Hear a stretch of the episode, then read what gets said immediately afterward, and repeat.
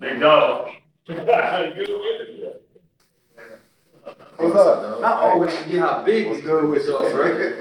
There's a lot of gators in here right Gators now. in there, Gator, Gator. lot of Zoom gators in. in. I call you if something go down, Gator. Hey, here the thing is too, it ain't like soft ones. Yeah. You know what I'm saying? Everybody couldn't be a gator. Yeah. it- Oh, here he go. That's, Can't, that's a everybody can't make it. What happened to you? We lined up Huh? on They this side. You see, we lined up on this side. They ain't offering me though. hey, here was funny. You was hitting him. I was DMing him. Like he was like, "Hey, Channing." I was waiting up." on this. I was waiting on this. Yeah, These my like, guys. These my guys. man. I was like, all right, we, we on the clock. We've been on the clock No, for but a that's the thing with the um the four days of forty Yeah. and everything Yeah. they're doing for you over there and all. We, I was like, I said, we got to get down here and grab Yeah, it. man. Yeah, it's, it's cool. Nah, The, it's the old man, you got us. It's hard though. We're in, a, we're in the middle of a little push right now. I can't focus on the four days of 40 right now. Mm. In a little push right now. It's a tight little squeeze right now. Yeah. You know what I'm saying? So, I just You know, jumped up at the play in. yeah, the competitor in me, I can't really focus on that. You know what I'm saying? A competitor. A competitor. Yeah. I mean, listen, what you think I'm here for? If we don't win, then I don't. It ain't. I t- it's built on winning. My ass would be over there playing in North Korea somewhere right now. If we weren't winning. you still be playing if you want with it? Go watch the film, man. Go But you would wanna at your age. I go oh. upstairs every day. This man watch me. What I do upstairs? Now Jimmy win now. Jimmy's Yeah. a bad motherfucker. Yeah. But I go to war with them boys. Now we talking about going full court. Now I don't know how many laps I got up and down here. Yeah. Now that's different. but now when we get in, we get in the one on ones, we go our spots. Yeah. shit, I get that work now. I mean, sure, you've been doing it in the league two decades though. Twenty. You gotta think about that. Anytime you do something that long at the highest level, you're different. Hold up, limitless. Niggas to me car pinning it. I fought the here to witness it. Got my people feeling militant. Way I'm feeling get me up. Uh, on the mission, get me up. Uh, knowing me, I got the key. Uh, only vision I can trust. Uh, trust. Uh, limitless. Niggas to me car pinning it. I fought the here to witness it. Got my people feeling militant. Way I'm feeling get me up. Uh, on the mission, get me up. Uh, knowing- Man, first off, though, one, thank you for what you said. Uh, that's the type of loyalty we run by. And from everything I've heard about you, seen about you, I think everyone knows that. Udonis Haslem operates a certain way. Uh, he operates in loyalty and honesty. Uh, and some people can't necessarily handle that all the time.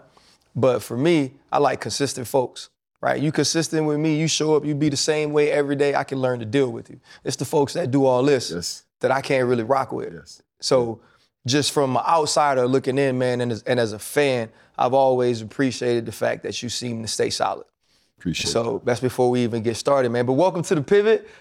You know, listen, man, when they get this many Gators around me, dog, I start getting a little nervous. Why? It's You know what I'm saying? winners. Because I remember when they had me on the front line in the swamp and I had to block Alex Brown. That was AB. not sound game he ain't plan. do it. AB. That was not solid game planning. But Freaky Freddy, man, Channing, UD, the OG, welcome to the pivot. For everybody that supports our show, we appreciate you. This is a huge one for us. Uh, we can celebrate uh, the four for four that He can't right now because he's in the heat of the battle. I'm Uh, always fumbling. Oh, we gotta God get some. damn. We gotta get some, my man. Can't even celebrate with my happy dad. Cause Yeah. I'm fumbling. Go and get it out, I've been celebrating all week for you, D. You ain't you ain't always fumbling, Freddie. You already? I, I just be talking shit for them. You ain't- yeah, I be talking shit Yeah, for yeah, them. yeah. You gave me, you gave us the business, so I ain't said. Yeah, T was a bad boy. If I boy. ain't do nothing else, I held on to that Yeah, rock. T was a bad boy. Hey, shout out to DraftKings. Thank you for your sponsorship. You UD, man, I want to jump right into it. And I think part of why I've been anticipating this opportunity is because you got it the hard way. I'm an undrafted guy as well. sir. I understand what that type of road is like, but we can't even get to the 20 years of playing for the Heat if we don't start with a little bit of Liberty City. And for you, just reading about you, you said in 2014 you moved into a new condo. Mm-hmm. You're going through boxes, taking out clothes. Uh, you should tell your wife you find your rest in peace shirts. You said your best friend Chip, uh, Fat Fred, you know, and you felt like there was gonna be nobody left that you grew up with. When you think about making it from Liberty City, how does Udonis Haslem become this being from there? Well, they knew me back then. So um, I think it was just the experiences. I so many losses, bro. After you go through so many losses, bro, all you want to do is win. All you want to do is see the people around you win. You know what I'm saying? So for me, dealing with the loss of my homeboys, then I lost my grandma, I lost my granddaddy, I lost my old girl, I lost my old boy. You know what I'm saying? I lost my older brother. You know, these are the losses that I'm having. And I'm normalizing this because, you know, we taught as black men, deal with what you got to deal with. You get up the next day, you go to work, you, you know what I'm saying? Feet hit the ground and you handle your business. Yo. But um, as I'm normalizing this stuff, I'm starting to realize as I see other people around me, like this ain't really normal. Like I'm going through a little bit more. You know what I'm saying? But I'm kind of built for it and I'm getting through it. But um, I mean, it was just those experiences. You know what I'm saying? As, as those experiences start to build up and you start to have so many losses, man, you just want to see people win and you want to win. So whatever situation I was put in, even if I couldn't control it, I know I can control if I win or lose while I'm in it. Mm. You know what I'm saying? Yeah. I can't complain about the situation they put me in. This day team. This here, you the coach. They gonna do what they want to do, dog. Whatever they want to do, they gonna do it. You know what I'm saying? So how can I win in this situation I've been put in? I've been win, I've won as a starter. I won as a guy off the bench, and I won as a guy that don't even hardly play no more. You know what I'm saying? There's very few guys in any sport that can move the needle with ownership, with the president, with the head coach, and can come and move the needle in the locker room. Yeah. I don't know if you can name very many. It ain't many at all, bro. That's one of the things that's crazy about you. Like you smile and say, "Y'all knew me back then," but your your maturity, like, it's so many words I want to pop up. Like when I got to Florida, I went to fighting and whooping ass and all this, and I'm getting compared to a dude that wasn't even at Florida no more. So I'm looking like they like, yeah, oh, he over here acting like UD. Oh, this dude. So knowing me and and then knowing you, but like you say, you can walk up to GMs, executives, and all that, like corporate thug, and that Jeezy, that Jeezy song comes to my mind. Like, UD, how the hell do you do it? Like, cause let's be honest, you can walk in any strip club in Miami right now, they gonna watch I out. went and Everybody jump out drinks wait for at you. Booby. Traps yesterday with my son, man. What you talking about? and it's the crazy. But yeah, man, pull up, son. You know what I'm saying? I did a basketball camp, and I had a little bit of time, and uh, one of the guys that worked for me, it was his birthday. So I said, man, let's go have a drink. Went to Booby Traps, had a drink, sat for two hours, and then I went home. And that's the thing. So I can walk in that same strip club. I can go in booby trap. They show me love. But. I can't walk into no president. I can't go talk to Pat Riley. I, I don't have no decision making. How did you? Me and you came from the same type stuff. You made it further. You're you're bigger. You can do more. You can talk to more people. How did the UD you talking about? How did that UD become you? Once I got in the rooms with certain people, and I realized that I could do what they do, I just didn't have the resources. That you weren't necessarily better than me at what you do. Um, you just had maybe a jump start at what you've done. Um, that's when the confidence started to build. Like, okay, maybe I can do more than just be a basketball player. You know what I'm saying? So I started out with business. You know what I'm saying? I was a chubby kid. If anybody know my story, I was a chubby kid, so I used to eat Subway a lot. You know what I'm saying? I was trying to. I don't even want to use Jared. Done lost his damn mind. But remember they had the Jared commercial before Jared before Jared started tripping out here. You know, I don't condone what Jared was on, but Right. before that, Jared was lost all that weight. So Yeah. remember, we have to, used to have to lose weight to play football. Mm-hmm. I played football. Yeah, I was a football player growing up in South Florida, so I had to make the weight to play with the kids my age. So I started out just eating Subway, man. So my first business endeavor was Subway. I said I want to get into something that I like, something that I know. Um, around that time, I had just had a, a Lisfranc injury. I had never heard of this injury before. Well, I tore my third, fourth, and fifth metatarsal. So this is an injury that only happens in like football players have it. You know what I'm saying? Track, and they said, like I think horseback. It was not very many basketball players that had it. So at this time, I was turning like, damn, am I even gonna get back to the level I was at before I got hurt? Instantly jumped on the phone with my account. Okay, you manage a thousand other accounts that ain't athletes. What are they getting into? Where they making their money at outside of sports? The, the people that you manage that ain't me, how they make their money? Gave me a couple different options. And I said, okay, Subway is something I like. You know what I'm saying? I used to eat Subway. I wanted, always wanted to get into something that I knew um, I was genuinely interested in, that was authentic, because I knew it to give my best version. It won't be hard. I, you know what I'm saying? It's something I want to do. Gave me those Subway opportunities. Um, I got into that first. Um, it was easy. You know what I'm saying? Tedious, like down to the pickles. Once you get that round, it's just running like, you know what I'm saying? It's running like water. Um, and then from that point on, I just continued to grow.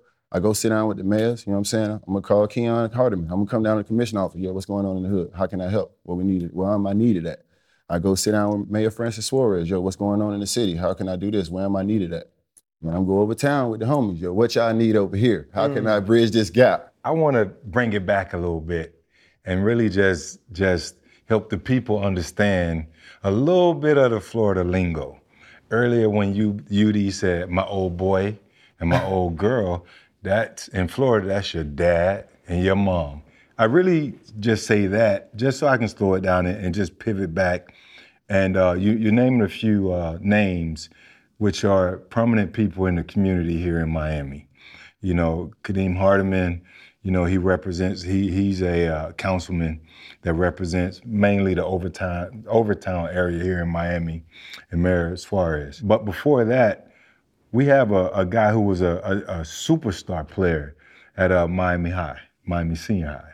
You won a few uh, state championships there, but you guys were stripped of a Damn, championship. Fred T, what we doing here? We doing our research on the about all the pivot. good stuff. No, no, we we talking about the good stuff, but in order to get to the good stuff and the triumphs, we got to always set a foundation. And I think uh, you know I learned a lot from Ryan, and I ain't trying to learn too much from Channing because he he he way left. but um, no, I just say that to say we're gonna do our research. We want it to be a wholesome show. They found out that your residency wasn't within the, the requirement. You were out in the efficiency in Miramar and you guys were stripped. Talk about, you know, being a young guy, you know, working hard to win those state titles, and then something as petty as that can take them back. What sort of mindset were you in then, and how did that affect your next couple years before you ended up going to University of Florida? I think for me, you know what I'm saying, playing basketball in South Florida was already slim pickings if you was trying to make it. You know what I'm saying? It's, it's football everywhere. You got the West, you got Central. Yeah. I mean, you can go down the line Yep. and they, they spitting them out. Mhm. Basketball wise, you had to go to Miami High. Mhm. It was only one place to go. You was gonna get the exposure. There was only one place to go. You was gonna get better and you was gonna get pushed if you was that good. It was only one place to go if you wanted to get up out of the hood. You had a coach like Frank Martin. You know what I'm saying? If anybody know Frank Martin, you know what I'm saying? You know, we we dealing with a whole different animal. You know what I'm saying? He gonna challenge you not just on the basketball court, but he gonna challenge you as a man. And so for me, the only place for me to go to get where I was trying to get to was to go to Miami High. I used my grandma address, but I ain't the first person to use their grandma address, and I ain't gonna be the last. Straight up. I did what I had to do to put myself in a situation to get up out of where I was at.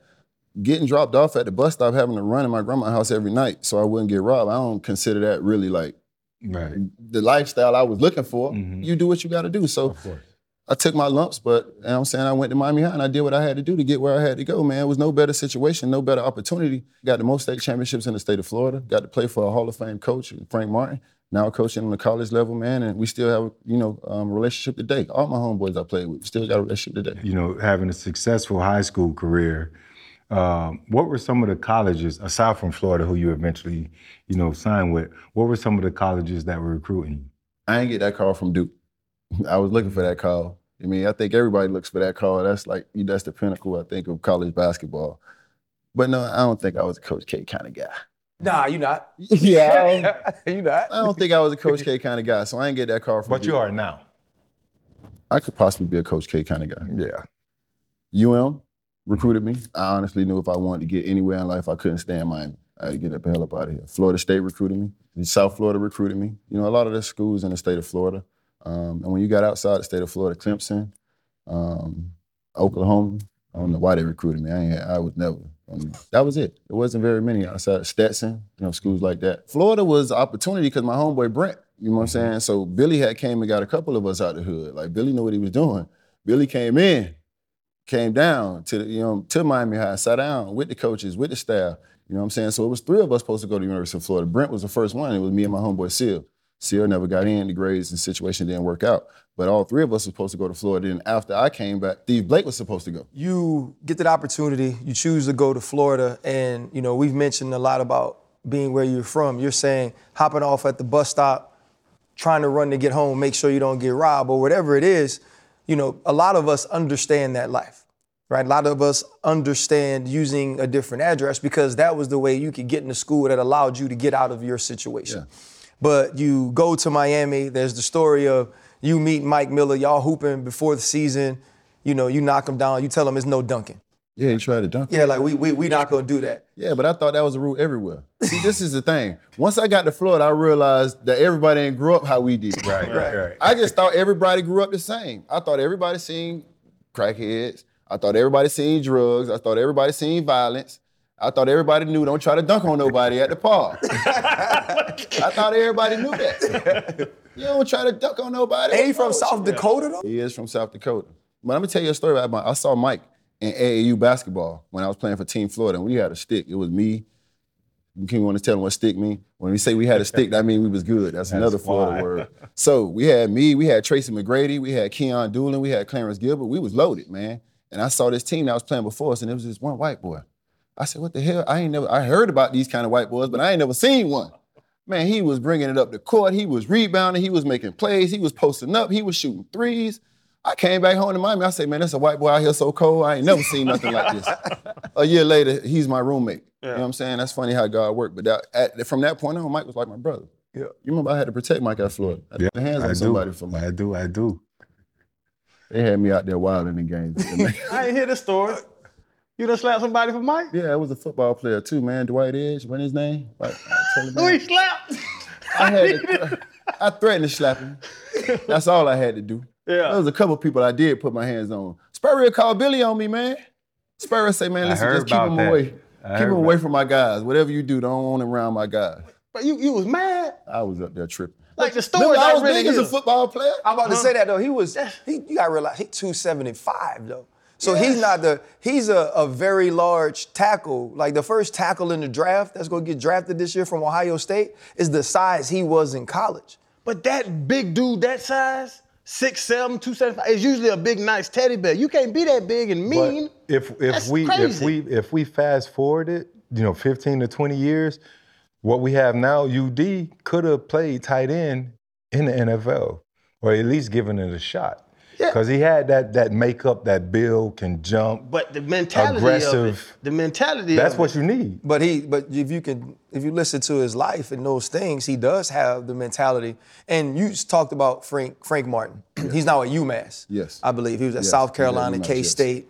Him being your high school coach, I know that has to instill a certain thing. Should he enlisted a football player to come beat you, come hack you at practice? You read about that to get too, you huh? to get you tough. Y'all do y'all. And Yeah, um, but the story I want to get to about Frank, it, it happens in Massachusetts as well, is you sitting down with him after not being drafted.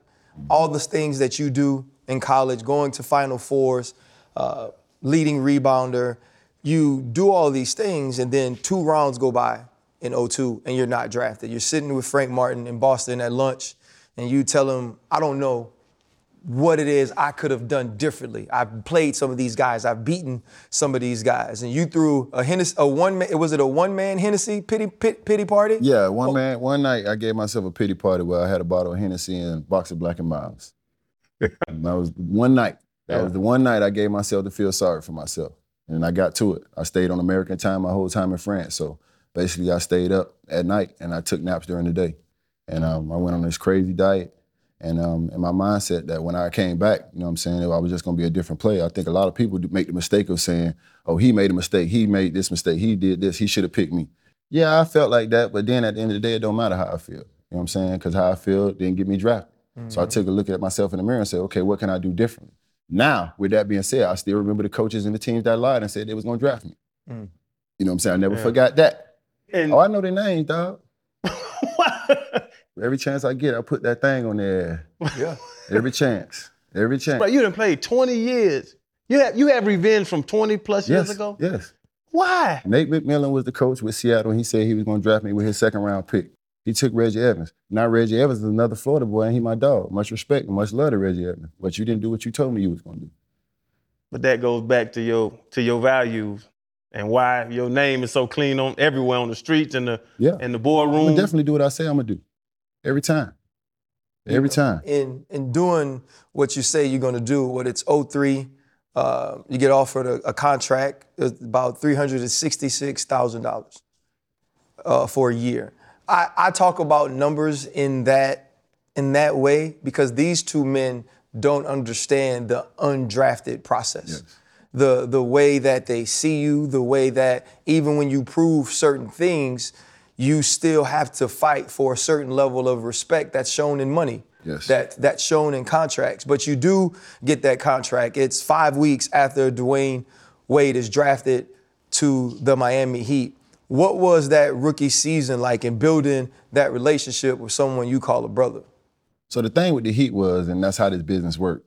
They don't really want you till somebody else wants you. I was supposed to go to San Antonio. Okay. After I played with Miami Heat, I went to San Antonio. I had a great training uh, summer league with San Antonio. They offered me a one-year deal. The Heat comes back after they offer me a one-year deal and say, okay, now we'll take them, and they offer me a two-year deal. So that's how I end up with the three hundred thousand the first year and about seven hundred thousand the second year. Um, but me and Dwyane had so much in common. First of all, when he first came down, I don't know if y'all remember my homeboy Drac used to be with me in Gainesville all the time, troublemaker. But he used to be with me in Gainesville all the time. So my homeboy Drac said, man, y'all just drafted this kid out of Marquette that had a triple double. Now, mind you, I was in France. I ain't seen none of this. I don't even know who the hell he talking about. You know what I'm saying? But as soon as I got a chance to meet Dwyane, I realized how much we had in common. Um, both of our mothers struggled with drug addiction, different things like that. You know, we both have fathers who came from an athletic background and played the game of basketball, but didn't reach that level that they would like to reach to, but they kicked our ass to make sure we reached that level. And we both just had a lot of things in common. So, you know, when he came down, a quiet kid, man, and we were both just working out every day. You know what I'm saying? I think at that time, the training with the Heat was in the morning, you get up, you hit the track in the morning. So we was getting up, hitting the track in the morning. We'd go straight to the weight room. After the weight room, we had individual instructions, which was basically our workout. Then we'll eat lunch, we'll take a nap, and then we'll come back and work out again. And then we'll play pickup at Overtown Youth Center at Zo's Youth Center. So literally every day, that was me and Dwyane's schedule. And we were just hanging out every day. And me being from Miami, I'm like, okay, you need a night off. we're gonna do something. You come slide with me. You remember they had the improv over there in the Grove? Yeah. So we used to stay right in the hotel. Man, come on over here, man. Let me take you over here. We're gonna have a good time. And that's, that's just how our relationship grew. Aside from Dwyane, you had an opportunity to play with other Hall of Famers. You know, you you you play with Bron, Ray Allen, Shaq, Yes. obviously, Yes. uh, Gary Payton. You just mentioned Wade, and, and, and those guys. You know, you I, I think in terms of supporting cast, you're like their Robin. You you can be the Joker. You know, if I look at it, but at the very end of it all, you're much more like Batman, protecting Gotham City, and that's what Miami is to you, Gotham City. Why is why is Miami so important to you? You're, you're Mr. Miami. You're undrafted. You've been here at this organization for 20 years. The fans love you. Why is, you know, Miami so important to you? Everything is 305, Dade County, MIAO. You exemplify the South. Well, you gotta understand, first and foremost, I remember a time where the South get, used to get disrespected. They ain't want to listen to our music. They ain't played our music in the clubs. Yep. I go somewhere, ask to play Trick Daddy, and the DJ tell me get out his face. You know what I'm saying? So first and T-double. foremost, we got just a lot of pride, period. Right. From coming from the 305 and being at the bottom of the map. You know what I'm saying? So that's just who we are and what we are. Um, secondly, I have had an opportunity to come to play with a lot of greatest players that ever played the game, but at the end of the day, you still coming to my city. Right. whoever you are, as great as you are, you coming to my city. You know what I'm saying? So um, it's always been that respect. It's always been that love. I'm giving who give to me, man. I'm at a point in my life where I love who love me back. And I've been all around the world and nobody loves me more than these people in my city. And I'd be crazy. You know what I'm saying? Selfish as hell not to give that love back or not to use my platform Mm-hmm. to give some kind of you know lifeline to these people who give me so much support and have done so much for me because at the end of the day you got to have something bigger mm-hmm. in this game. If you're just going out for your numbers every night just to get your shots up dog or just to look good to get your check you ain't gonna be no champion. But if you playing for something bigger every night and that was just my bigger the mm-hmm. city the people that depend on me people that's watching me. Because if i don't get it out the mud or i don't handle my business my boy's gonna let me know Right. Boy, you was boy, your ass stunk it up tonight, boy. your ass stunk it up tonight, boy. I mean, my whole thing against Dirk and the Whiskey in that Dallas finals was my homeboy telling me, boy, you come back here, that white boy tell your ass up, boy. You already know what we gonna let you know. We Dirk gonna was let- getting let me- though. you already know. Dirk gonna get buckets because that's Dirk. Yeah, that's Dirk. but yeah, But, but you gotta have a type of heart Yeah, to make sure you try and balance it out. So of those three roles, I mentioned Robin as being supporting cast, right? Or the supporter of the superstars. I mentioned the villain, protecting your teammates. Mm-hmm. A lot of them NBA guys be soft, UD. You not. We already know that. And then don't- Batman want- having, want having and protecting and having pride in your city. Of those three roles, which one did you enjoy the most? At different stages of my life, right now I enjoy being Batman. Okay. It was a time where I enjoyed being a villain. Yeah. I enjoyed the fact that You know what I'm saying? You knew I wasn't nothing to play with. And I still ain't. But I enjoyed the fact that it just was a thing. Now I don't care about that because I think I'm more like now as Batman, even from other guys around the league. I think that's how it's grown for me to be who I am now. I'm not just the OG of this basketball team. I'm kind of the OG of the league. I have relationships with guys all over this league. Right. You'd be surprised how many of these young guys reach out to me because social media is you can just DM anybody. Right. So it's other guys from other teams that just DM me and ask me a question. You know what I'm saying? So I would, I'd be surprised how many guys reach out to me and value my opinion or even care what I think. And I give that to them. What I've been able to do, because I've always made it about the young guys. When I see these young guys from my other team and I watched them play the other night and he missed a layup or a dunk, I let him know, hey, young fella, I watched your ass miss that layup the other night. Tighten up. You owe me one. Right. You know what I'm saying? Something like that. And it's a lot, my bad, OG. And at, at that point, I done broke the ice. You know what I'm saying? And every time I see them, it's a conversation from that point on. Yeah, you talk about uh, being surprised of the young guys. Uh, what was the, the the moment like the first time a young guy said, "I wasn't even born when you started playing in the NBA"? Damn. You had that moment yet? Yeah. I had, well, close to damn near not being born. Yeah, I had that moment, and I have it all the time. Who was the player? Shit, probably Tyler Herro. I mean, when we mm-hmm. first got Herro, he was like like 18 when he first came to us. Yeah. You know what I'm saying? So he probably wasn't even born or just being born when I got here. It's crazy and it's funny, but man, I mean, I can relate. There's only very few guys that are gonna be LeBron, Dwyane, Magic, Kobe. Most of you guys are gonna be somewhere in the middle. Yeah. Most of you guys are gonna have to play a role to win. Regardless of how much they pay you because the market goes up and down, most of you guys are gonna have to play a role. So I'm relatable to more of the guys in the league than not. Yeah. You might some of these some of them might think they stars, Yeah. but you're a role player. You're playing a role to help your team win. You know what I'm saying? So for me, um, I'm relatable to every guy on every level, whatever your role may be. Nobody loves the bully, UD, but people love you. Like nobody loves the bully, and you just said it's funny because like you, you like you talking about fighting, and you be like, and I still got it. Like you want to let them know I whoop some ass. Yeah, I don't play So- that. I got that from my old boy though. God rest his soul. At 42, I used to have to talk to him. He'd be in the stands after the game. I said, listen, man, you can't be doing that. you can't be doing that, man. So, Yeah. yeah, I mean, that's what it is, man. But one thing is I don't bother nobody. Yeah. yeah. I don't bother nobody and I don't look for no trouble, but I don't tolerate disrespect. But I'll give everybody, the janitor, the CEO, the same respect. Good morning. Please, thank you. How you doing? Have a nice day. All right, bye. Whatever it may be, I treat everybody the same. But especially on the court, because I remember when you choked the hell out the white boy Hansbrough, yeah, I hear you. choked the hell out of him. He started it though. See, once again, I ain't started. What he take? He, he took a cheap shot on D He Wade. took- I got my cheap shot the game before. See, people don't remember that. yeah. People don't Got remember busted that. up. Yeah, see what I'm saying? I got hit by Lou Amundson in the eye. I took mine like a man. See, the problem is you get dish it, you got to be able to take it. I took mine. Yeah. Now the very next game, he hit D Wade. Um, Um, not a Munson, Hansbrough hit D Wade. Now the thing that pissed me off is once the Munson hit D Wade, y'all can play this back because I can see it in my head right now. They gave each other 5 mm-hmm. That right there was when I knew, oh hell no.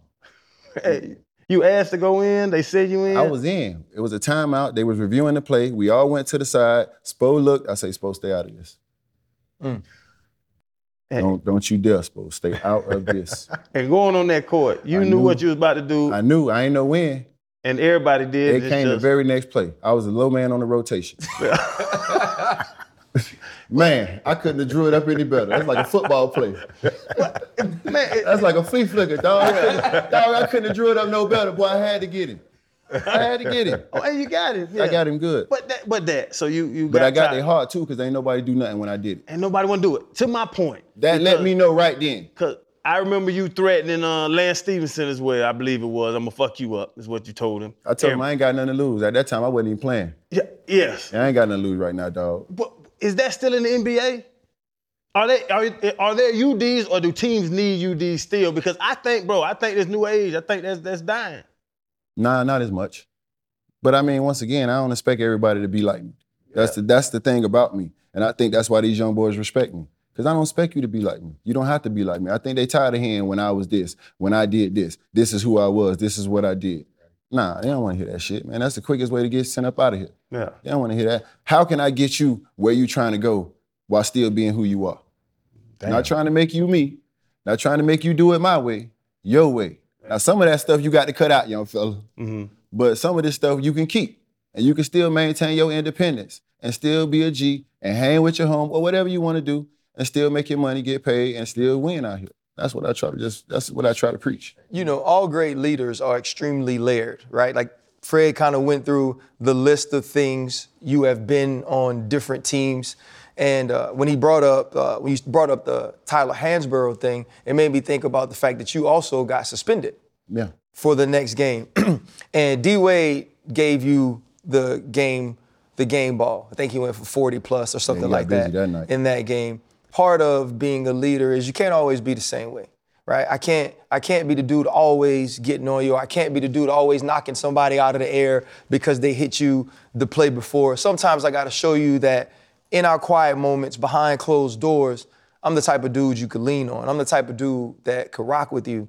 And you said it's because you got you feel like you got the game ball because you gave D Wade a book Yes.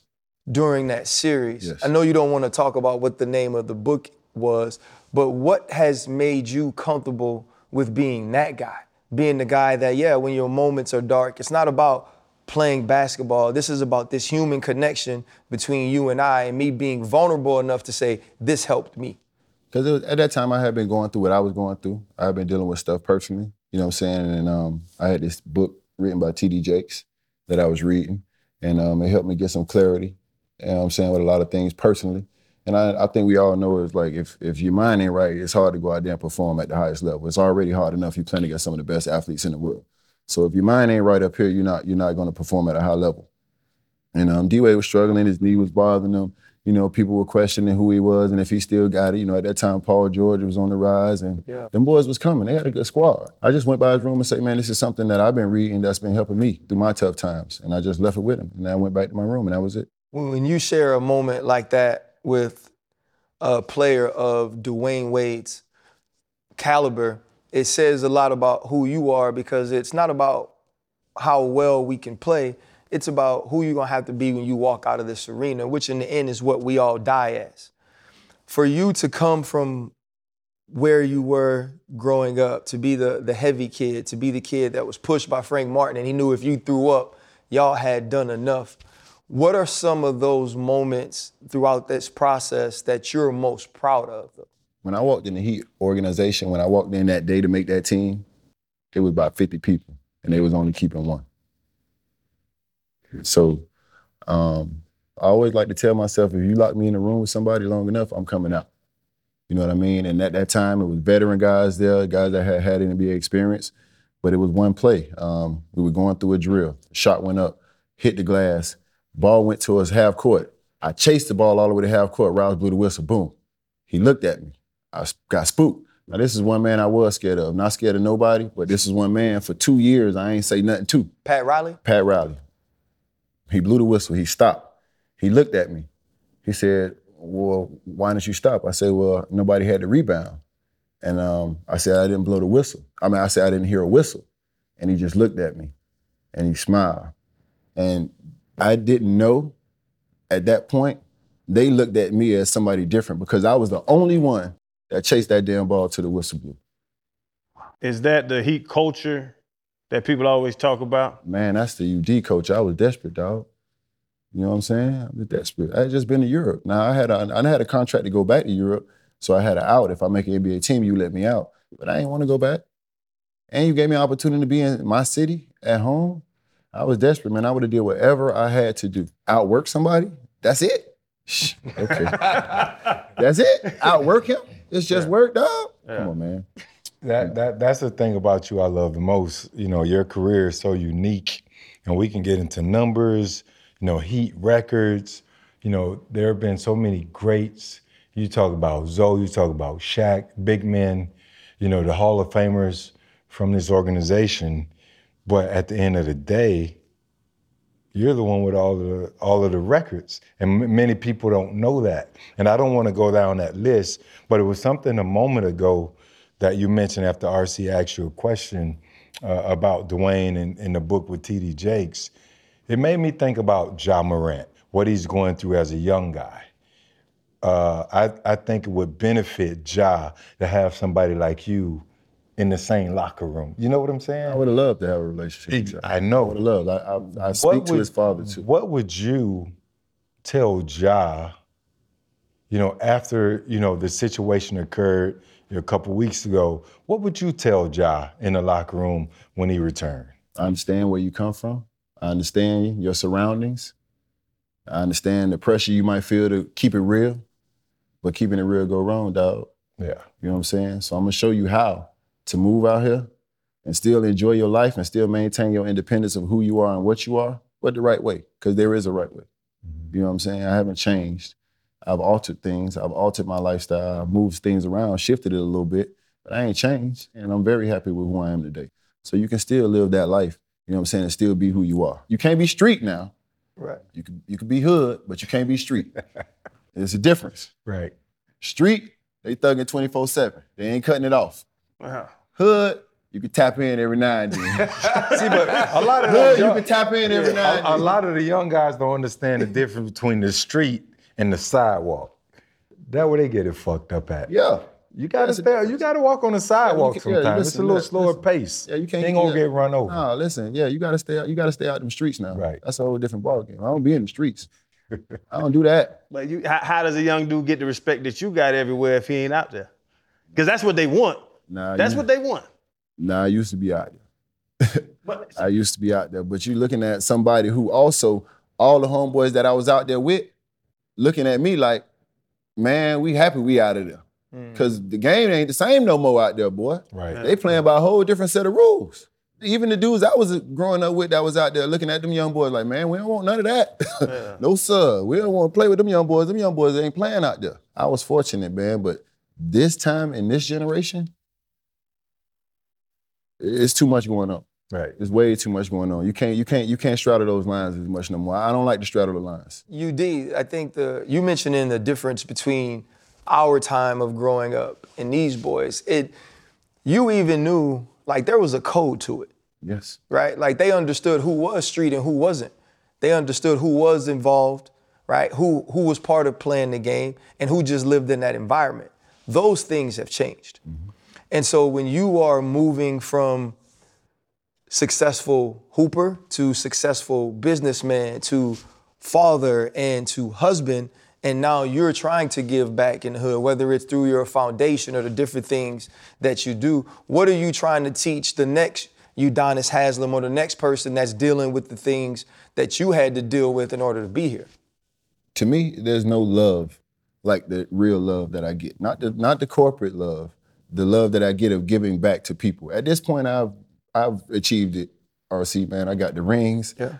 I, I've gotten you know the record, and I got a, a beautiful wife. I got an amazing family. I can't complain though. I got businesses. You know what I'm saying? I've pretty much touched everything across the board. I like to call myself the octopus hustler. Like I'm a, if it's if out here, I'm grabbing for it, dog. Like where it's at? Like what, what's next? But there's nothing that gives me joy. There's nothing that fulfills me more than like taking care of these people. I got two affordable housing projects. I got one in Wynwood. I got one in North Miami. Those are the things that I'm most proud about. You know what I'm saying? The rings, I love them. I'm so appreciative. Thank God. It's a blessing. You know what I'm saying? It's only very few times you get to say you're the best in the world at anything and Yeah. really be the best. yeah I can say that three times. But the things that I'm most proud about is them affordable housing projects and putting jobs in the hood and, and different things like that. Those are the things Yeah. that I'm most proud about. like those are things to be proud of. But we mentioned fighting for respect in your uh, respective business, in your career. Yes. Right? You you were the guy that they had on Dirk in 2006. You were the dude, you know, you finished with 17 in the game to clinch. But here comes the big three. Like this is it's all eyes on Miami. And I remember, I remember the press conference. It was the arena was lit up. It was people everywhere. It was like a dang party, but they just had on tank tops and shorts. Yeah. Right? And it was, we ain't gonna win one, it's two, three. Yeah. Udonis Haslem is not there. Yeah. I didn't see you on the side. I didn't see you in the back. They didn't put you in the jersey, but this was your city. This was a team you had gave blood, sweat, and tears to in order to get them to win the championship they had. And now they were moving on to the big three. When you at, at home or wherever you are watching this, you're a free agent. Yeah, I What are your thoughts in seeing this celebration that in no way includes me? oh shit, I'm out of here. I'm out of here. You know what I'm saying? Because I know how the numbers work. I know how the money work. You know what I'm saying? I know what those guys' value was. I know what they worth at that time. And and I'm thinking, okay, it's, it's time to move on. Um, the story is, I was on my way down to the arena to personally look Rouse in the eye and say thank you, because when nobody else believed and nobody else gave me opportunity, you did, and because of that, I have other opportunities now. As I'm pulling, as I'm getting off the uh, expressway, I get a call from my agent, the late Henry Thomas. Where you at? I'm headed to the arena to go see Rouse. Okay, don't go in the arena yet. Just wait a second before you go. Okay, I get to the arena. I pull in. I sit in my car for like 10 minutes. Um, I get a call back from Hank. We got a deal on the table. It's not what you. It's not what you were offered before, but it's it's it's good money. So now, just for the record, I was offered like around 35. The Heat only had 20. But the fact that Bron, CB, and D Wade all collab to take less money to make that 20 available for me, um, it said enough because they didn't have to do that. Dwyane understood. Bron and CB don't know me from a can of paint.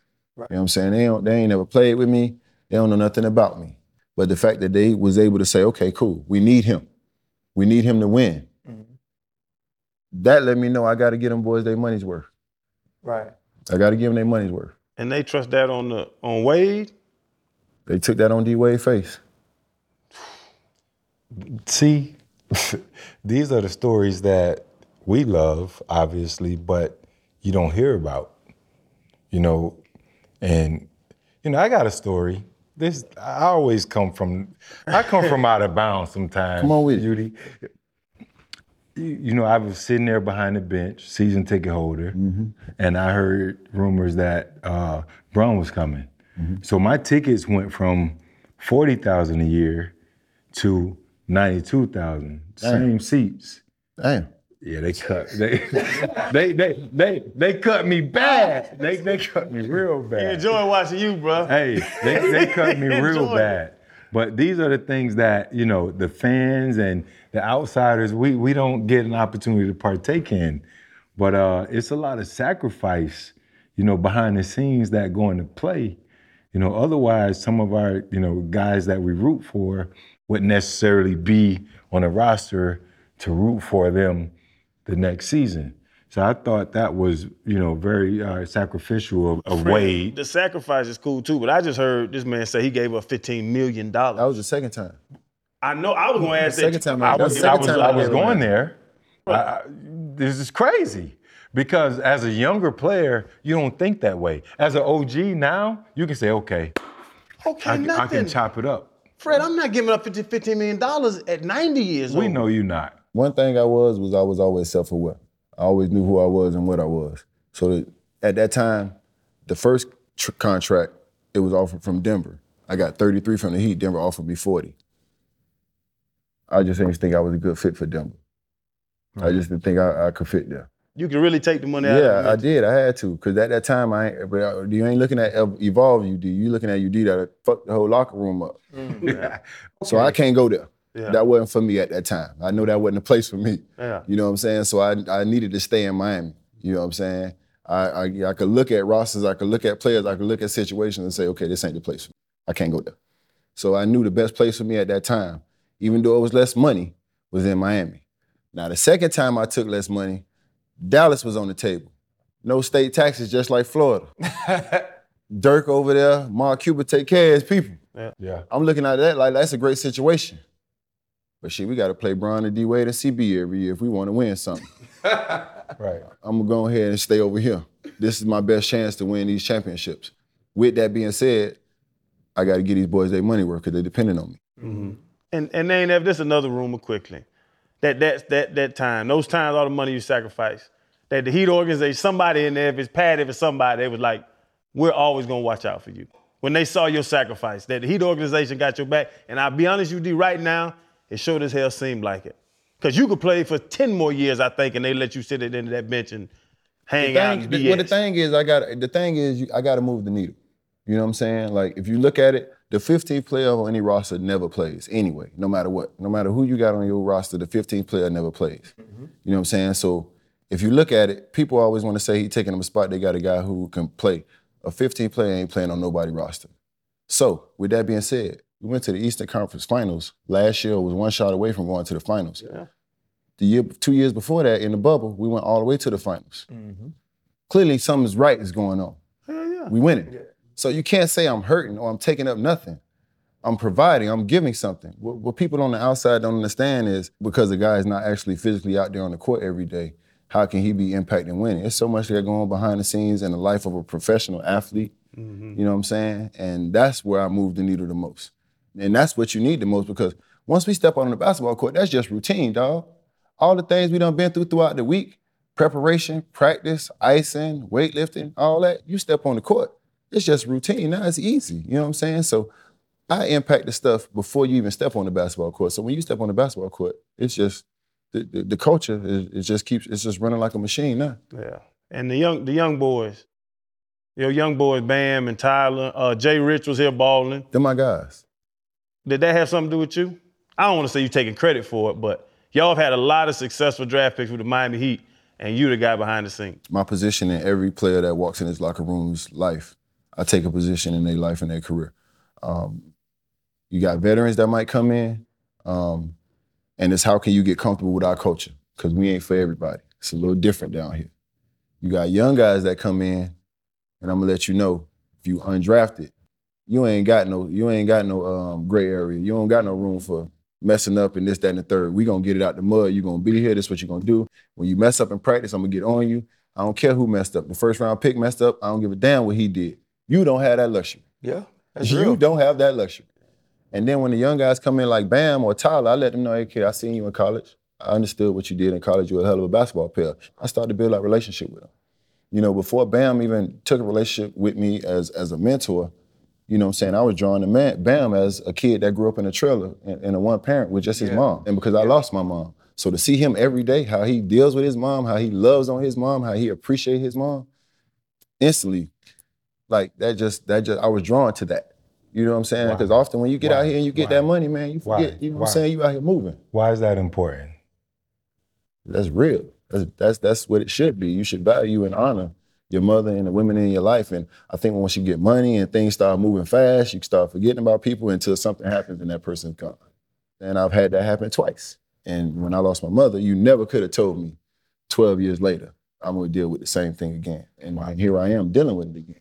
So for me, man, to watch him value his mother like that, there's no there's no woman, you know what I'm saying, at this time in his life that he values, honors the way he values his mother. So I just love to see how he interacts with his mother. Tyler Herro came in here, man, from Kentucky, and I understood everything about him as a basketball player because I watched him before he got here. Mm-hmm. So as soon as he got here, I told him I, I, I knew his game. You know what I'm saying? I, I told him I was like, to me, you could be like a version of a, a, a D book for us. You know what I'm saying? I seen your game. I seen what you could do. But can you guard somebody? Now this is what we got to work on. Before I did that, I gave him his praise and told him the good things about him. You know what I'm saying? And built that relationship with him. I asked him about his dad, I asked him about his parents. I talked that talk with him. Now you trust me. Now you understand that I value you as a human being. Now let's get to the basketball talk and I'm gonna be real with you. these kids are are different, right? But I'm listening to you. Every great coach I've ever played for basic, has basically lived by one principle. I'm to treat everybody fair, but I'm not to treat everybody the same. Because you actually can't. There's some people you could cuss, you could scream at, you could get in their face, and they could deal with it and move right on. And then there's other dudes you got to be like, hey man, like you said, and I'm not saying Tyler's this way, but it's I'm not gonna come right at you about what you need to fix. Yes. I'm gonna let you know I do see the positive in you. But in order for you to be great, there's this. With the way that kids are today, and it seems like you could relate to them, you ever think about stepping into coaching? Um, so I think, you know, for me, the good thing about every leader is you got to understand everybody's motivated differently, and then you got to understand how to push their butt. Yep. You know what I'm saying? So understanding that I can might yell and get in somebody's face, and understanding that doesn't work with the other person. Me and Jimmy could go back and forth, get in each other's face. Jimmy loves confrontation. Jimmy loves competition. You know what I'm saying? That brings the best out of Jimmy Butler. You know what I'm saying? That just happens to be my kind of guy. Other guys, I might have to pull them to the side. You know what I'm saying? I might have to send them a text. I might have to take them to dinner the night before. Um, so I understand that about different guys. But for me, man, leadership at the highest level, and there's nothing wrong with coaching. You know, I value what, you know, coaching brings to the table. Um, but leadership at the highest level, you know, I I, I aspire, you know, to to sit next to the Pat Rileys and the Nick Arisons and the Micky Arisons and sit next to them. And that's not that has nothing to do with you know my my value of what a coach brings to the table because I understand the value in coaching. You know what I'm saying? I love sport. I love Quran. I love all these guys. I think they've impacted us tremendously. You know, but for me and my journey, you know what I'm saying? I think moving the needle and leading at the highest level is where I want to go with. You got guys like Bron, Wade, Bosh. Obviously, they were the stars of the team. But then you need guys like yourself, Mike Miller, Mario Chalmers. The But 12. Mario kind of pissed me off. the little 12. The, bro, Mario just texted me on the way over here, dog. But the comments he made Y'all got about Mario caught. Y'all got Mario caught. nobody feared Bron. Is that just what happened? What happened? I think what Mario was saying is that because I think it was some comparison to Michael Jordan or something like that. right? I think what Bron, Mario might have been saying is that Bron- that Jordan is MJ is a little more savage. You know what I'm saying? MJ is not a nice guy. And that Bron is maybe a little more of a nice guy. Now that has nothing to do with basketball because on the basketball court, everybody knew Bron gonna go to work. South you Beach can't stop Bron him. didn't fuck Yeah, you can't stop Miami Bron. Bron Yeah, you can't stop around. Bron. I'm thinking he must be talking about, you know what I'm saying, just the overall attitude of the player. Right. I don't think he's talking about the the skill set and going against this guy because at the end of the day, ain't nobody can do nothing with Bron.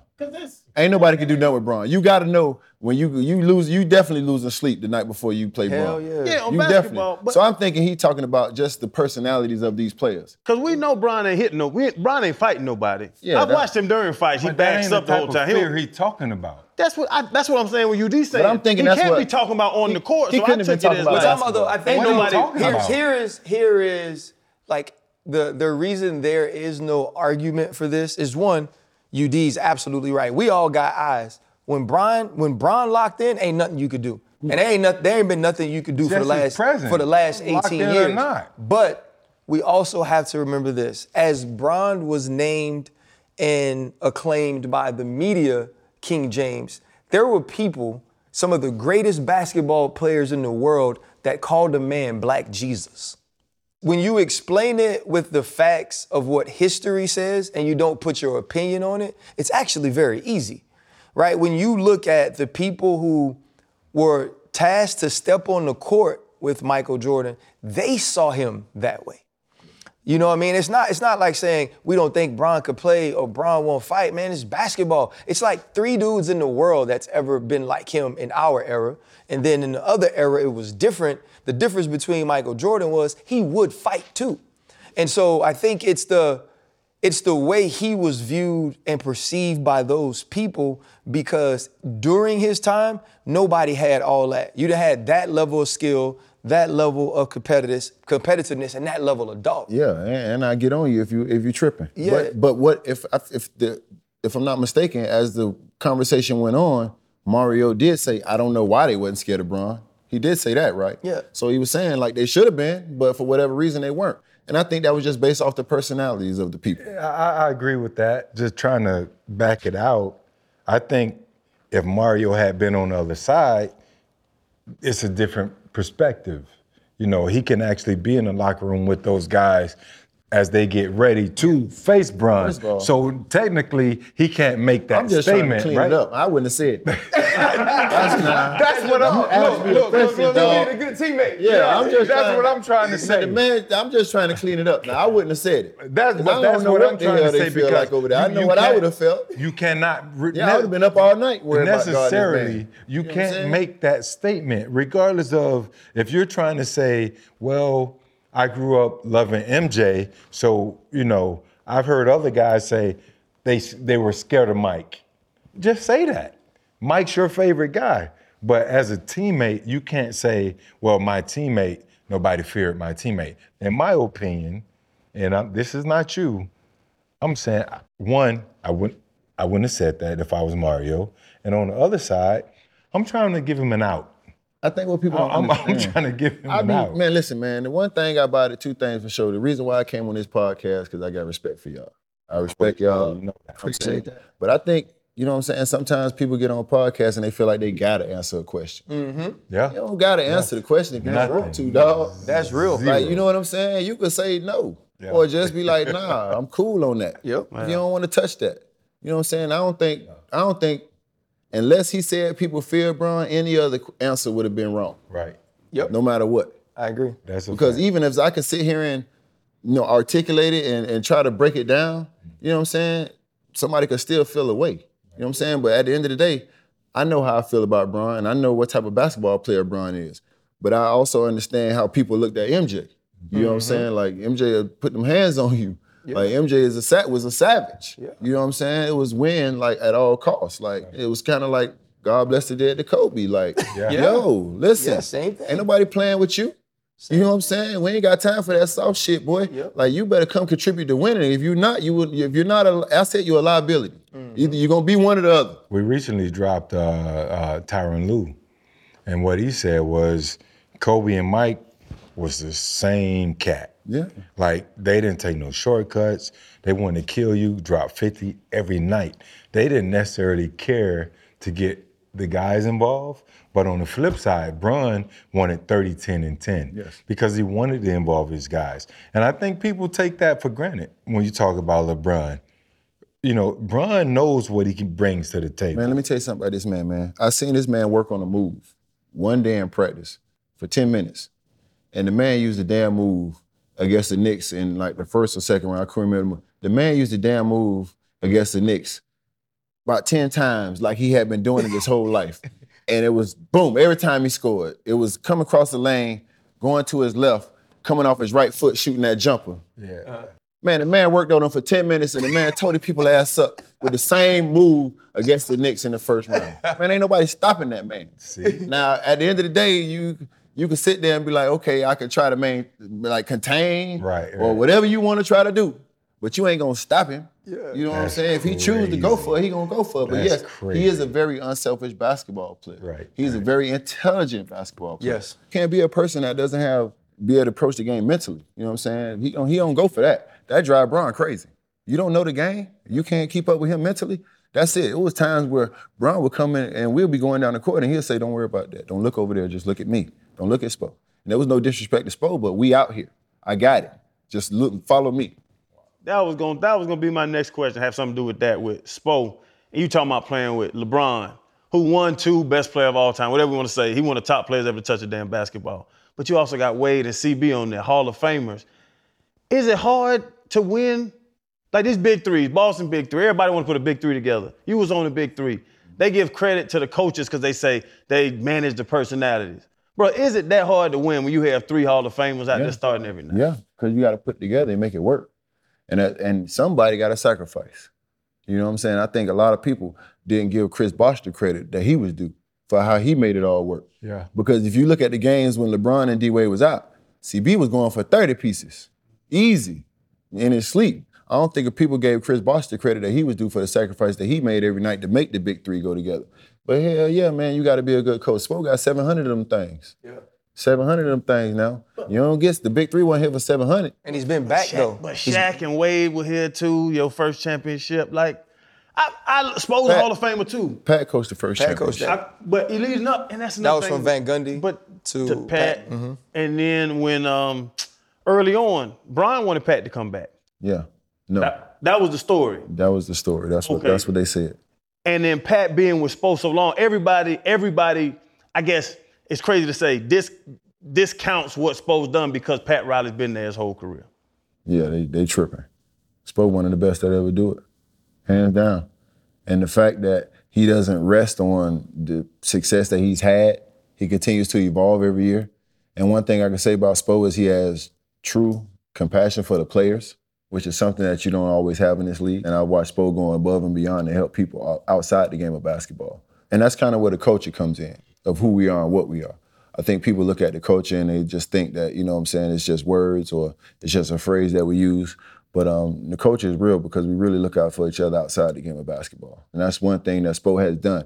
And when you look at guys that have the relationship with Spo, like Dwyane comes back and sits down with Spo, and Chris comes back and sits down with Spo, it's because of the relationship we build. It's not always based on basketball. You know what I'm saying? We all play basketball with a lot of coaches and a lot of people we don't keep in touch with. Yep. Spo has been there for each and every one of us at some point.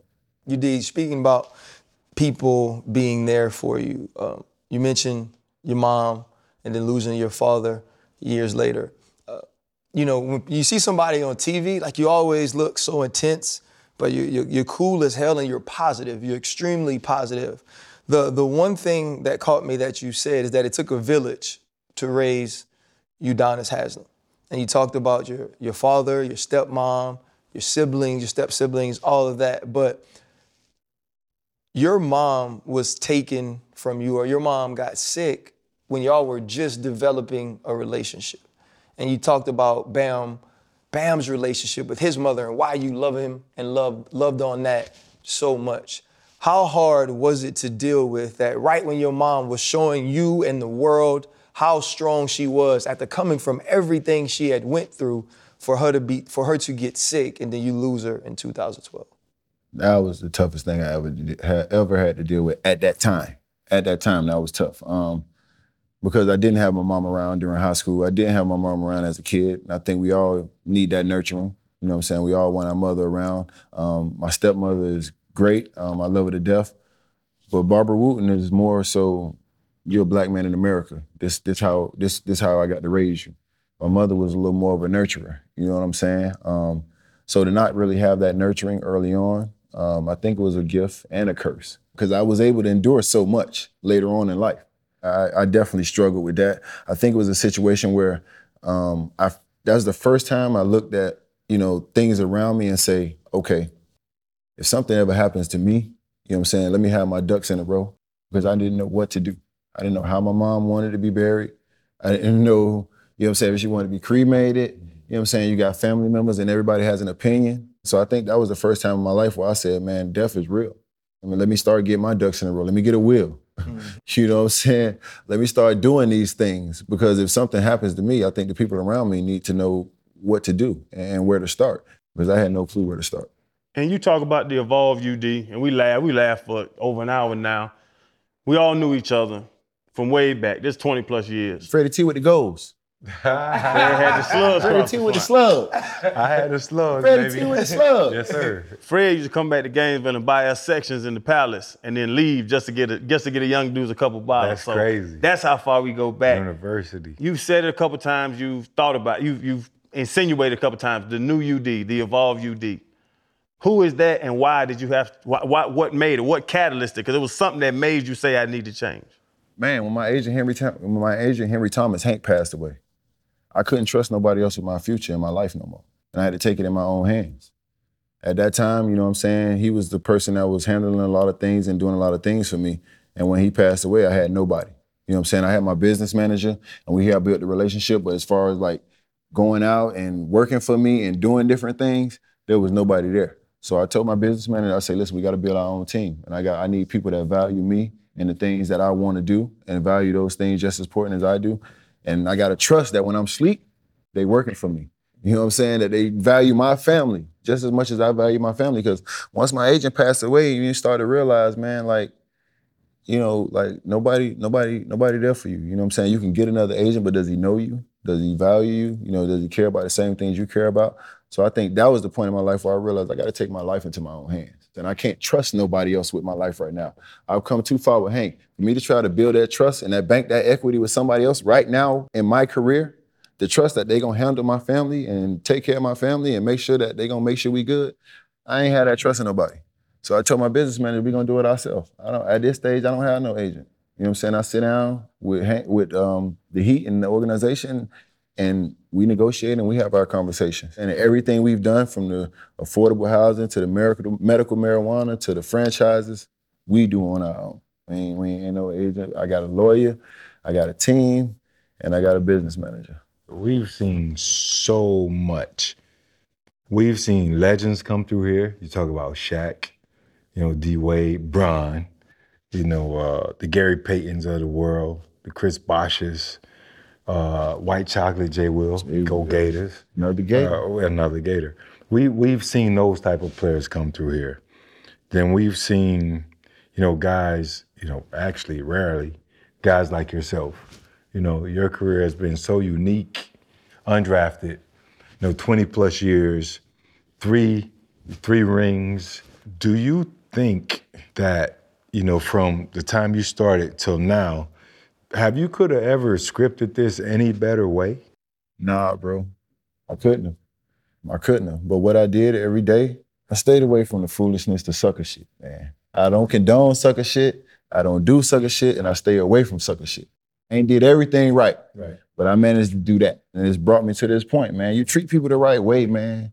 You know what I'm saying? You you you you you move the right way. You you you handle yourself the right way, and good things happen to you. Yeah, I've been through some shit. I had my ups and downs. I had my losses. But for the most part, man, I've been blessed. And I treat people, how I handle myself, how I move out here. You know what I'm saying? I give people the same respect that I want. You know what I'm saying? It's just old school values, bro. And like I said, I think that's why the young generation value me so much.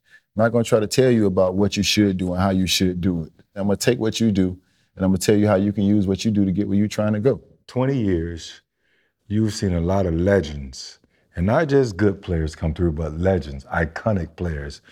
Uh, and I mentioned a few of them a moment ago. Two questions. Who's been your favorite teammate? And who's been the most talented teammate in your tenure with the Miami Heat? My favorite teammate is D Wade, obviously, my brother. You know what I'm saying? My brother. Um, and the most talented is Bron. Like I told you, I seen this man work on a move for 10 minutes and light somebody ass up. 10 minutes, dog, and went out there in the first round and touched their ass with the move. I it's like I ain't never seen that. It's times, dog. Let me tell you, it was times in practice where this man would do something and everybody in practice would just stop. Wow. Sorry, we got D Wade, we got Chris Bosh, we got Ray Allen, we got some hell of high, we have some ball players. And everybody looking at this dude like, here he go with this shit. he know, he know nobody can't do that shit. And he jogging back, and everybody like, get your ass out of here, man. Like you know you the only one in here can do that. Who's been the most dominant teammate? Is it Shaq? The most dominant here has Or been class Shaq. And clown most- or whatever you The wanna- most dominant and the most influential is Shaq. Why you say that? man, Shaq was amazing as as a leader. You know what I'm saying? In a in a in a funny, don't take it too serious. You know what I'm saying? Just do what you do. Always believe in yourself type way. You know what I'm saying? And also, he told me and D Wade after that first championship, if we win, we'll get Bentleys. We didn't get our Bentley, but we won.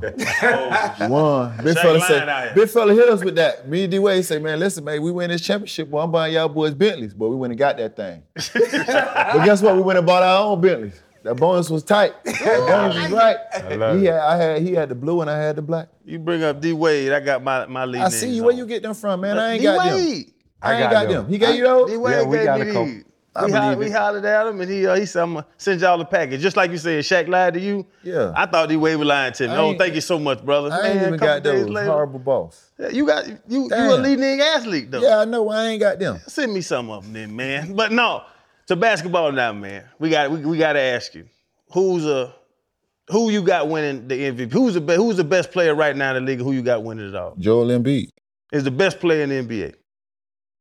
or Giannis. Wow. This year? You got to go with one of them. This man Giannis ain't missed a shot the other night. Didn't he just go through a game where he just ain't missed a shot? 100%. That's ridiculous. And then Joe Embiid, you got somebody seven foot out there crossing over and Yeah. Then hitting you with the step back. Like you don't supposed to be doing that. Not at seven feet. So I mean, you know, I, I would I would go with Joel Embiid or, or Giannis, but um, I would like to see Embiid winning, man. I think he's been getting the short end of the stick uh, the last couple of years and a couple of times, man. I would like to see him win it. You know, what I mean, I'm not a fan. Obviously, I'm a Heat fan. I don't want his ass to have an MVP type season against us, game against us. Yeah. But um, you know, what I'm saying I, I, I, would, I wouldn't mind if he won it, man. I think he's he's he's paid his dues. Cause you've been through a lot, though. What would you say Yeah. was that that one moment though that you were like, okay, this is it, a part of a, a, a bout of ad- adversity, an, an accomplishment, something that happened in your life, and it was kind of the turning point for you. I would probably say losing my father. Losing my father because at that point I had endured so much, I had normalized so much. When I lost my father was the first time I actually sought out for therapy. It's the first time I went and got a therapist. It was the first time I felt like I needed to talk to somebody about all the stuff that had been going on. You know what I'm saying? Up until that point, it was like, you know, bury your mom, go to the funeral, get back to work. You know, bury your old boy, I mean, bury your, your granddaddy, you know, go to the funeral, go back to work you know, bury your homeboy, go to the funeral, go back to work. You know what I'm saying? That was what it was. And when I lost my pops, I think everything caught up at once. And that's when I really needed to seek somebody to just talk to. And I think that was the thing that, you know what I'm saying, probably made the biggest difference because we all know life is about balance. Mm-hmm. You know what I'm saying? You got to even it out. You get too much of the bullshit, you're gonna tip over. You might not get back up. So at that point, you know, I think that was a pivot in my life where I was vulnerable enough to say, yo, I need to talk to somebody about what's going on or what I've endured. You know, it's crazy. When we were talking earlier, and we speak about it all the time, and Freddie T is a big proponent of therapy. But I always said, like, I was taught one that depression or sadness was wasn't necessarily an illness that black people could afford and, and black men. And you were told that you do just push through, that nobody cares about your problems. Some people happy that you have them. And it does take something like what, what you went through. Think about all the stuff you mentioned, burying this person, burying this person, going through that. And it wasn't until that happened where you were finally like, yeah, I'm gonna go talk to somebody. It all caught up then, you know? And at that point in your life, 40 years old. Thank God I had the resources. You know? The the, the know, you know what I'm saying, to pick up the phone and be able to call somebody because everybody don't have the resources. There, some people don't know who to call. You know what I'm saying? And they just internalize it and try to normalize it. And like I said, if I didn't have the resources and the platform that I had at that time when it all caught up with me, I it could have been a, it could have been a tough situation for me because, like I said, it, it all hit at once. My mom's my mom's death hit. You know, Fat Frank. You know, Lil Malcolm, Chip. Like I think everything hit at once. Weird. I don't know why, but it all hit at once. And at that time, I was like, yeah, I gotta go. I gotta go sit down with somebody. And do you preach that a lot? That Yeah. concept because you being the tough guy you are, and like you just said, it's showing your vulnerability, man. That's a like I know it, but that surprised me, man, and that's just awesome that you just say it like I had to get vulnerable. Hell yeah, hell yeah. I tell all my guys, boy, if you need to talk to somebody, don't feel, don't feel, don't feel ashamed. Mm-hmm. You can talk to me, mm-hmm. obviously, but if there's something more, then yeah, man, yeah, for sure. That Tap ain't, it. that ain't tough. No, man, you got to tap in, man. You got to do that for us to be the best version of ourselves out here with everything going on. Because the thing about it in life is, it's so much that you're not gonna be able to control that's gonna come and hit you. The things that you can control, you got to control those. But the things that you can't control, that's probably 70% of life. We what can we control? 25% of this shit we can control. The other 75 is out here. Yeah. You know what I'm saying? It's gonna come how it's gonna come. Yeah. You know what I'm saying? And how you gonna deal with it? How you gonna get up? I was just at the point in my life, man, where I had, I got tired of getting up, bro. I had to holler at somebody. You know, we are celebrating not just what you've been as a man, but the career of Udonis Haslem. That's what's happening. And there's all these people in town. You in suites with Bad Bunny, you know, the you you all over the place. D Wade's here. So I want to read to you something that Erik Spoelstra said. He said this in 2020.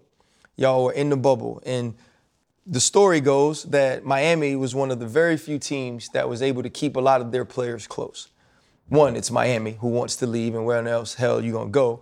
But they said a huge part of it was you, and you would check up on people and make sure everybody was doing well. Erik Spoelstra said in the bubble, years on from here, when we'll say, what's the Miami Heat culture? We can describe it and say, hardest working team, most professional, best conditioned, and so forth. Or we can just pull up a picture of Udonis Haslem. As you're walking away, what does a quote like that mean to you? That's what I strive to be. You know what I'm saying? That's what we were taught when we walked in this organization. That's what it was about. When the Alonzo Mournings were here before me, and the, you know the Ike Austins and the PJ Browns and the Dan Majerles and the Tim Hardaways and the Rashawn Lennox and you know all those guys who I watched when the arena was Overtown before it moved downtown. You know what I'm saying? When I was up there in the nosebleeds and those guys that I was watching, that was the standard. So that's what I aspired to be. You know what I'm saying? To to know that I'm looked at, that I've gotten that far, that I've reached that, and now I'm the bearer of that. I carry that, and I and I and I exemplify that, and I have to pass that because that is real. You know what I'm saying? Um, I'm thankful. I'm honored, um, and I'm appreciative. But uh, you know, it's time to pass it to somebody else. You know what I'm saying? And it's time for somebody else to run with that and and make it better because that's what you always want. You want the people to come behind you to make it better. Just like Zo and those guys came before me, I was able to just make it a little bit better. You know what I'm saying? In the next generation, just make it a little bit better. Like my mom and father, they refused to move out of their house. Just refused. Like Katrina tore it down. I built it back up. The next year it caught on fire. They wanted to move back into it because it's it's their house. But we've painted it and we fixed it and we've done construction and we've done all those things and everybody's cool with them. Everybody knows who they are because the inside of that house is still the same because it's still my parents, right? And it's still the same neighborhood that they grew up in. I think what you've done, man, is just continued to rebuild your house. You can still go back to the hood and get respect. You can do it in different places, but the reason people respect you all over is because the foundation is still the exact same that it was when you left Liberty City to go to Florida. I salute everything that you've done as a man, everything that you've done as a player, bro, and I just can't wait to see what that next step of Udonis Haslem's life is like. But from the pivot to you, man, you have absolutely done enough, and you get you deserve an opportunity to relax. I appreciate you. Appreciate you. Thank you, you, brother. guys. Yes, sir. That was dope. we, we, we, we held out long enough. now we got. Hey, we actually I actually held out, man. we actually got it at the right time now, though. I wasn't, going, I oh, wasn't going nowhere. Hey, we got it at the right time. I time wasn't going though. nowhere, man. I got, I got to be, I got to, Hey. I got to hit you with the yeah, dog. Call me. I'll be. I ain't. The time I'm waiting good. on y'all, man. I'm like, man, I ain't going over there. You know how I go, man. Hold up. Limitless. Niggas to me got pinning it. I fought the here to witness it. Got my people feeling militant. Way I'm feeling got me up. Uh, on the mission got me up. Uh, knowing me, I got the key. Uh, only vision I can trust. Uh, trust. Uh, limitless. Niggas to me got pinning it. I fought the here to witness it. Got my people feeling militant. Way I'm feeling got me up. Uh, on the mission got me up.